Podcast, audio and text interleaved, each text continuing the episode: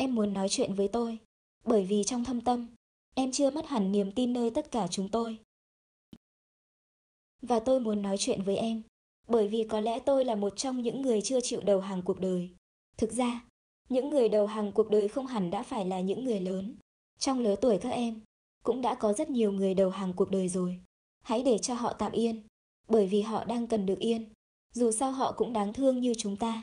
Em có thể gọi họ là những người chết, nếu em muốn. Hoặc em có thể nói như Albert Camus rằng họ sống như những người chết. Điều đó cũng không sao. Cái gì đã khiến cho chúng ta ngồi lại bên nhau để nói chuyện cùng nhau? Nếu không phải là ý thức về thực trạng của chúng ta, hãy tự hào là những người tỉnh táo. Hãy tự hào là những người không bị chìm đắm trong cảnh túy sinh mộng tử. Hãy có thái độ nổi loạn đối với guồng máy đang muốn lôi kéo tất cả chúng ta vào cảnh túy sinh mộng tử. Điều thiết yếu là ta phải biết nổi loạn bằng cách nào.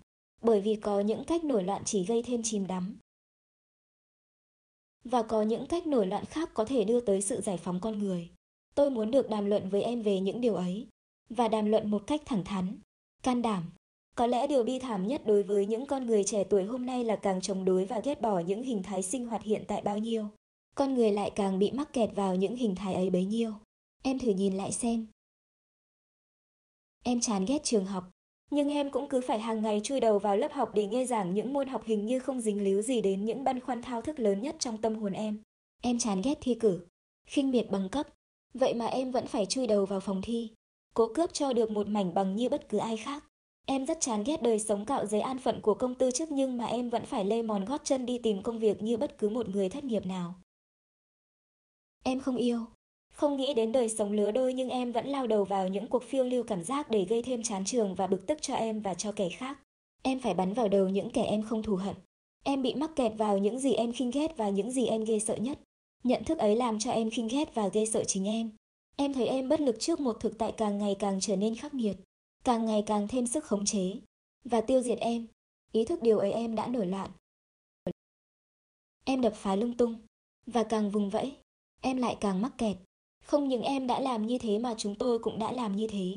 Những người đi trước ta cũng đã làm như thế. Trong cơn hốt hoảng, bối rối, chúng ta có thể tạo nên nhiều lầm lỗi. Chúng ta nổi loạn không đúng cách. Chúng ta đã không đập vỡ được mà chỉ mua thêm lấy những thất vọng, những chán trường, những mệt mỏi.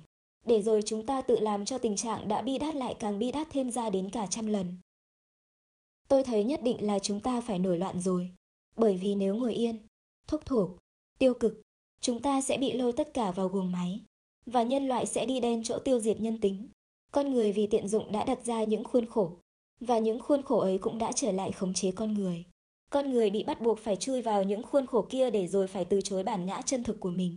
Con người khoác lên một bộ mặt giả tạo để có thể mua được sự an thân tầm thường. Xã hội bắt em phải điêu đứng thảm hại nếu em không chấp nhận những khuôn khổ của nó. Em phải ăn theo những cách thức nào đó, nói theo những khuôn thước nào đó, cười theo những mẫu mực nào đó. Có những cái em không được ưa thích và có những cái khác em phải tập ưa thích cho bằng được. Có những cái xã hội không cho phép em có, và có những cái xã hội bắt em phải có. Nếu em không tuân theo những mệnh lệnh đó, nếu em không làm được những gì xã hội buộc em phải làm thì em sẽ bị xem như là một người bất thường. Và tệ hơn nữa, một người bất lực. Vì vậy muốn được an thân, con người phải cúi đầu chịu khuất phục mệnh lệnh của số phận. Con người phải chui đầu vào guồng máy. Bởi vì chúng ta không muốn tiêu diệt con người của chúng ta nên chúng ta nổi loạn. Thân phận của con người sở dĩ đã bi thảm lại càng bi thảm thêm là vì những cuộc nổi loạn của con người đã không đủ sức để phá vỡ được guồng máy mà thương thay chỉ gây thảm thương tích cho con người nổi loạn. Cuộc đời đã trả thù những kẻ nổi loạn chống lại nó và trả thù một cách đích đáng. Con người nổi loạn đã bị điêu đứng thảm hại.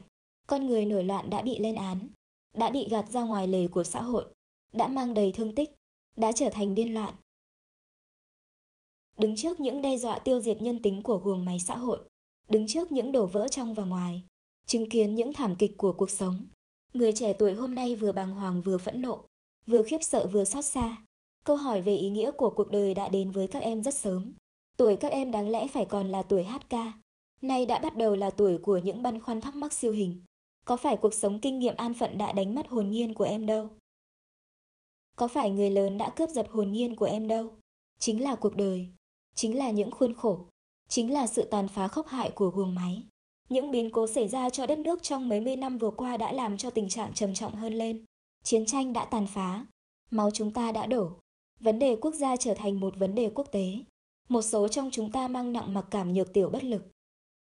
Trong hoang mang khổ đau, chúng ta nhận thấy gia sản tinh thần của cha ông chúng ta đã mất đi rất nhiều giá trị và hiệu lực trong cuộc sống mới. Những nguyên tắc của đạo làm người, xưa tưởng như là bất di bất dịch, nay đã tự chứng tỏ là những giáo điều không còn phù hợp với tâm trạng và hoàn cảnh của người thời đại. Nền tảng của sinh hoạt gia đình cũ và của lễ giáo cũ đã bị lung lay. Chúng ta chưa kịp rút được trong truyền thống tinh thần của dân tộc ra những chất liệu cần thiết để tạo dựng cho chúng ta một nhân sinh quan mới thích hợp với tâm trạng và hoàn cảnh mới. Thì những khắc khoải những đổ vỡ của văn minh Tây Phương đã lại tràn sang như những đợt sóng vỡ bờ tàn hại. Một số lớn các bậc phụ huynh không hiểu được nguyên do căn bản của cuộc khủng hoảng, đã quy hết tội lỗi về cho thế hệ trẻ. Họ nói đến sự suy đồi của đạo lý. Họ nói đến tuổi trẻ như tuổi của ăn chơi, của tinh thần vô trách nhiệm. Họ chứng kiến sự suy sụp của nền tảng gia đình cũ và cứ cố níu lại một cách tuyệt vọng thứ uy quyền mà ngày xưa đã từng là một giá trị tuyệt đối trong gia đình, một giá trị được đạo lý và luật pháp bảo đảm. Thứ uy quyền đó đã mất rồi. Không phải vì các bậc phụ huynh không biết sử dụng nó, cũng không phải vì các con em cố tình chống lại nó, mà tại vì nền tảng kinh tế của gia đình đã thay đổi một cách đáng kể. Cá nhân bây giờ không còn là cá nhân trong chế độ gia đình cũ. Phong tục, tập quán, luật pháp và kinh tế xưa không cho phép cá nhân tồn tại ngoài gia đình. Hạnh phúc của cá nhân và của gia đình liên hệ với nhau một cách mật thiết, và cá nhân chỉ có thể có hạnh phúc trong phạm vi gia đình của mình. Thời đại của tự lực văn đoàn đã chứng kiến thảm kịch của sự vùng vẫy của cá nhân để thoát ra khỏi những kiềm tỏa của gia đình. Từ ngày kỹ nghệ và thương mại chiếm được địa vị trên trường kinh tế, nhu yếu giải phóng ấy càng ngày càng thêm rõ rệt, thêm cấp bách. Gia đình ngày nay, ai cũng biết, không còn giống như gia đình ngày xưa. Vì vậy uy quyền và trách nhiệm phụ huynh phải được quan niệm lại để có thể trở nên phù hợp và hữu hiệu. Cô níu lấy thứ uy quyền cũ, cố sử dụng thứ uy quyền mà thực ra bây giờ mình không có. Các bậc phụ huynh chỉ làm cho con em xa lánh mình và do đó cắt đứt những dây liên lạc cảm thông với chúng. Trong thời đại này của chúng ta, ai cũng có một tâm sự đa đoan, ai cũng là nạn nhân của những biến cố những tệ đoan xã hội. Sự giao tiếp với thế giới con người trở nên phức tạp, cùng đứng trong guồng máy tranh chấp con người dần dần trở nên nguồn khổ đau cho nhau. Con người không sướng họa hòa hợp với nhau nữa mà phải vùng dậy lấn áp nhau, đè bẹp nhau. Hoàn cảnh kinh tế chính trị văn hóa xô đẩy con người đi vào cái thế địa ngục của nhau. Những nếp nhăn trên trán, những bực dọc thường nhật, những cau có gắt gỏng ấy, vô tình chúng ta đem về nhà để làm cho không khí của gia đình căng thẳng. Ai cũng có một thế giới lo âu riêng và không có đủ thì giờ lo nghĩ và săn sóc đến người khác, dù người khác ấy chỉ là người trong gia đình. Mỗi người là một thế giới, một vũ trụ, một hoang đảo. Mỗi người có một vỏ cứng bao bọc chung quanh. Những bực dọc những câu có kia lách vào giữa mọi người và càng lúc càng tách xa người này với người khác. Chúng ta có cảm giác cô đơn thực sự, và tệ hại hơn nữa là cảm giác ấy. Trong khi chung đụng với những người thân yêu trong gia đình, lại càng rõ rệt hơn bao giờ hết.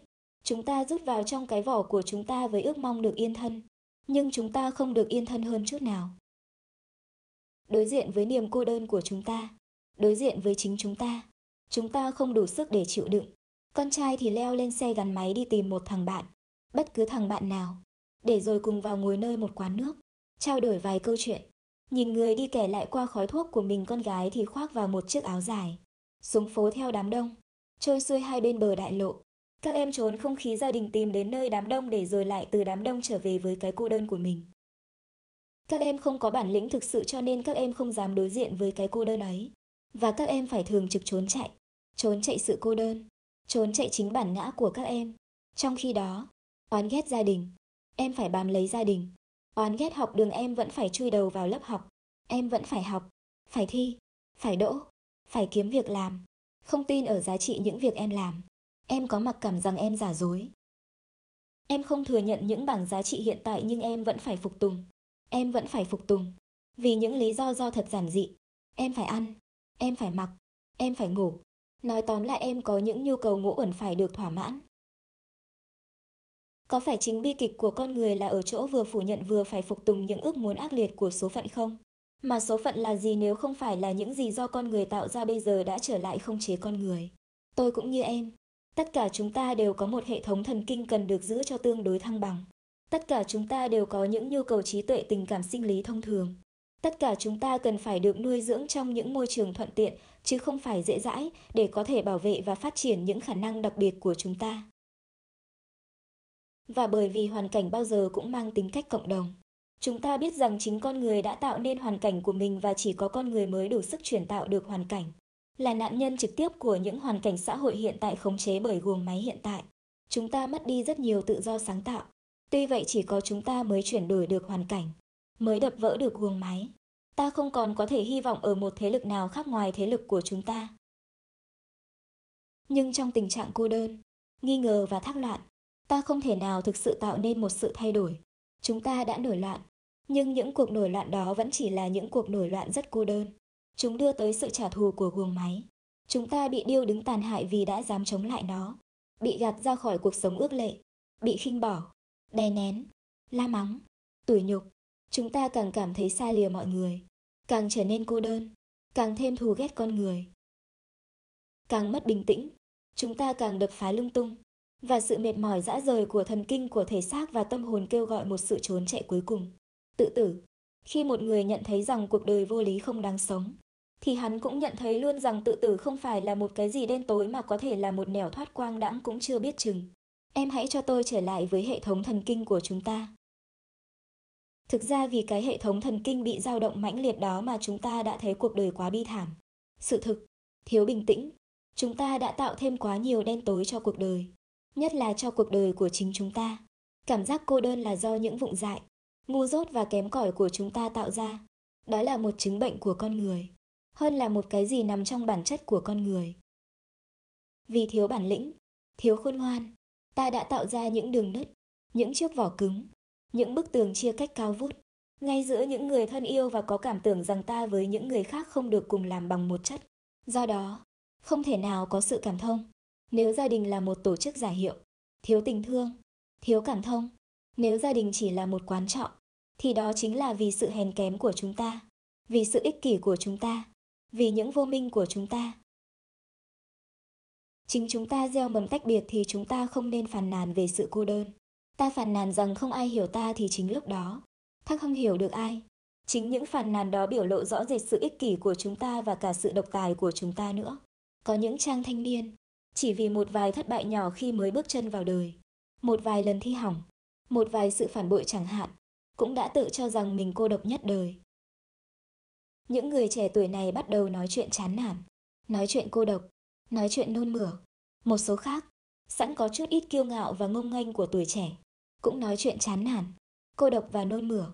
Rốt cuộc thái độ tỏ ra bất cần đời đó trở nên một cái mốt mới. Ai mà không nổi loạn thì kẻ đó là người tầm thường, kẻ an phận. Những cuốn tiểu thuyết hiện sinh ngoại quốc bắt đầu bán chạy ở xứ ta không phải vì giá trị của chúng mà vì cái mốt hiện sinh đã được đề cao. Cả những kẻ không đọc trôi được những cuốn tiểu thuyết ấy cũng có chúng trong tủ sách mình, trong tay mình, trên xe buýt cũng như trong lớp học. Rồi chuyện ngắn chuyện dài nói chuyện chán trường khinh bạc cũng xuất hiện trên thị trường văn chương Việt Nam và kéo vào vũng lầy của sự tự kỷ ám thị một số không ít những con cừu của Barnett. Chúng ta ai cũng biết rằng bắt đầu bằng những câu chuyện chán trường và một vài cử chỉ tỏ vẽ chán trường. Dần dần nếp sống của ta sẽ trở nên chán trường thật sự. Con người yếu đuối và dễ bị nhiễm độc, dễ bị ảnh hưởng. Chúng ta cần nhìn nhận sự thực đó. Cho nên ta hãy van xin các nhà văn nghệ đừng đào sâu thêm. Đừng trình bày thêm khía cạnh chán trường cô độc của con người. Đừng bi kịch hóa thêm những gì đã vì vụng dại của chúng ta mà trở nên bi kịch. Vết thương dườm máu. Xin đừng cào cố thêm ra. Đừng tự ám thị và đừng ám thị kẻ khác nữa. Vạn sự là do tâm chúng ta. Đừng chết đuối trong biển chán trường cô độc do chúng ta tự tạo. Văn nghệ nên đảm nhận sứ mệnh chi liệu bởi vì ở giữa đời này không có ai lại là người có thể sống một cách vô trách nhiệm. Dù là nhân danh tự do, chúng ta hãy lắng lòng cho phong ba bão táp dịu xuống, cho mây mù tan đi. Chúng ta không thực sự cô đơn, cuộc đời không thực sự đáng ghê tởm. Cuộc đời cũng như sự sống là một cái gì mầu nhiệm. Mẫu trời xanh trong mắt em thơ thật là mầu nhiệm. Tư tưởng chúng ta cũng là những gì mầu nhiệm. Chúng ta hãy bình tĩnh lại để thấy rằng ngục tù giam hãm chúng ta trong cô đơn vốn là một ngục tù do tâm chúng ta tự tạo. Hãy ngồi xuống và bắt đầu bằng một cuộc nói chuyện thực sự. Hãy đập vỡ cái vỏ cứng đang giam hãm em. Hãy cố gắng về phần em một tí. Tôi biết khi em đọc qua những dòng này em có thể nói rằng tôi không hiểu em. Và khi nghe em nói như thế, tôi cũng có thể trả lời rằng em không hiểu tôi. Như vậy, cuối cùng chúng ta cũng sẽ chẳng đi đến đâu. Chi bằng chúng ta hãy chấp nhận sự thực này. Nếu tôi không hiểu em, thì ít nhất tôi cũng đang muốn tìm hiểu em và muốn được em hiểu. Nơi em, tôi cũng chỉ mong có chừng ấy. Bởi vì tôi thấy chìa khóa của vấn đề là nơi sự thông cảm. Có sự thông cảm, chúng ta mới đánh tan được ảo giác cô độc. Và chỉ có thông cảm chúng ta mới có phương tiện gom tâm lực của chúng ta thành một sức mới để có thể nổi loạn một cách bình tĩnh, hữu hiệu, chống lại được guồng máy, chuyển đổi được tình trạng. Nếu không, những cuộc nổi loạn đơn độc vụng về và mất bình tĩnh cũng sẽ chỉ đưa đến thêm những đổ vỡ những đêm tối và tình trạng sẽ vì vậy mà càng ngày càng trầm trọng hơn lên.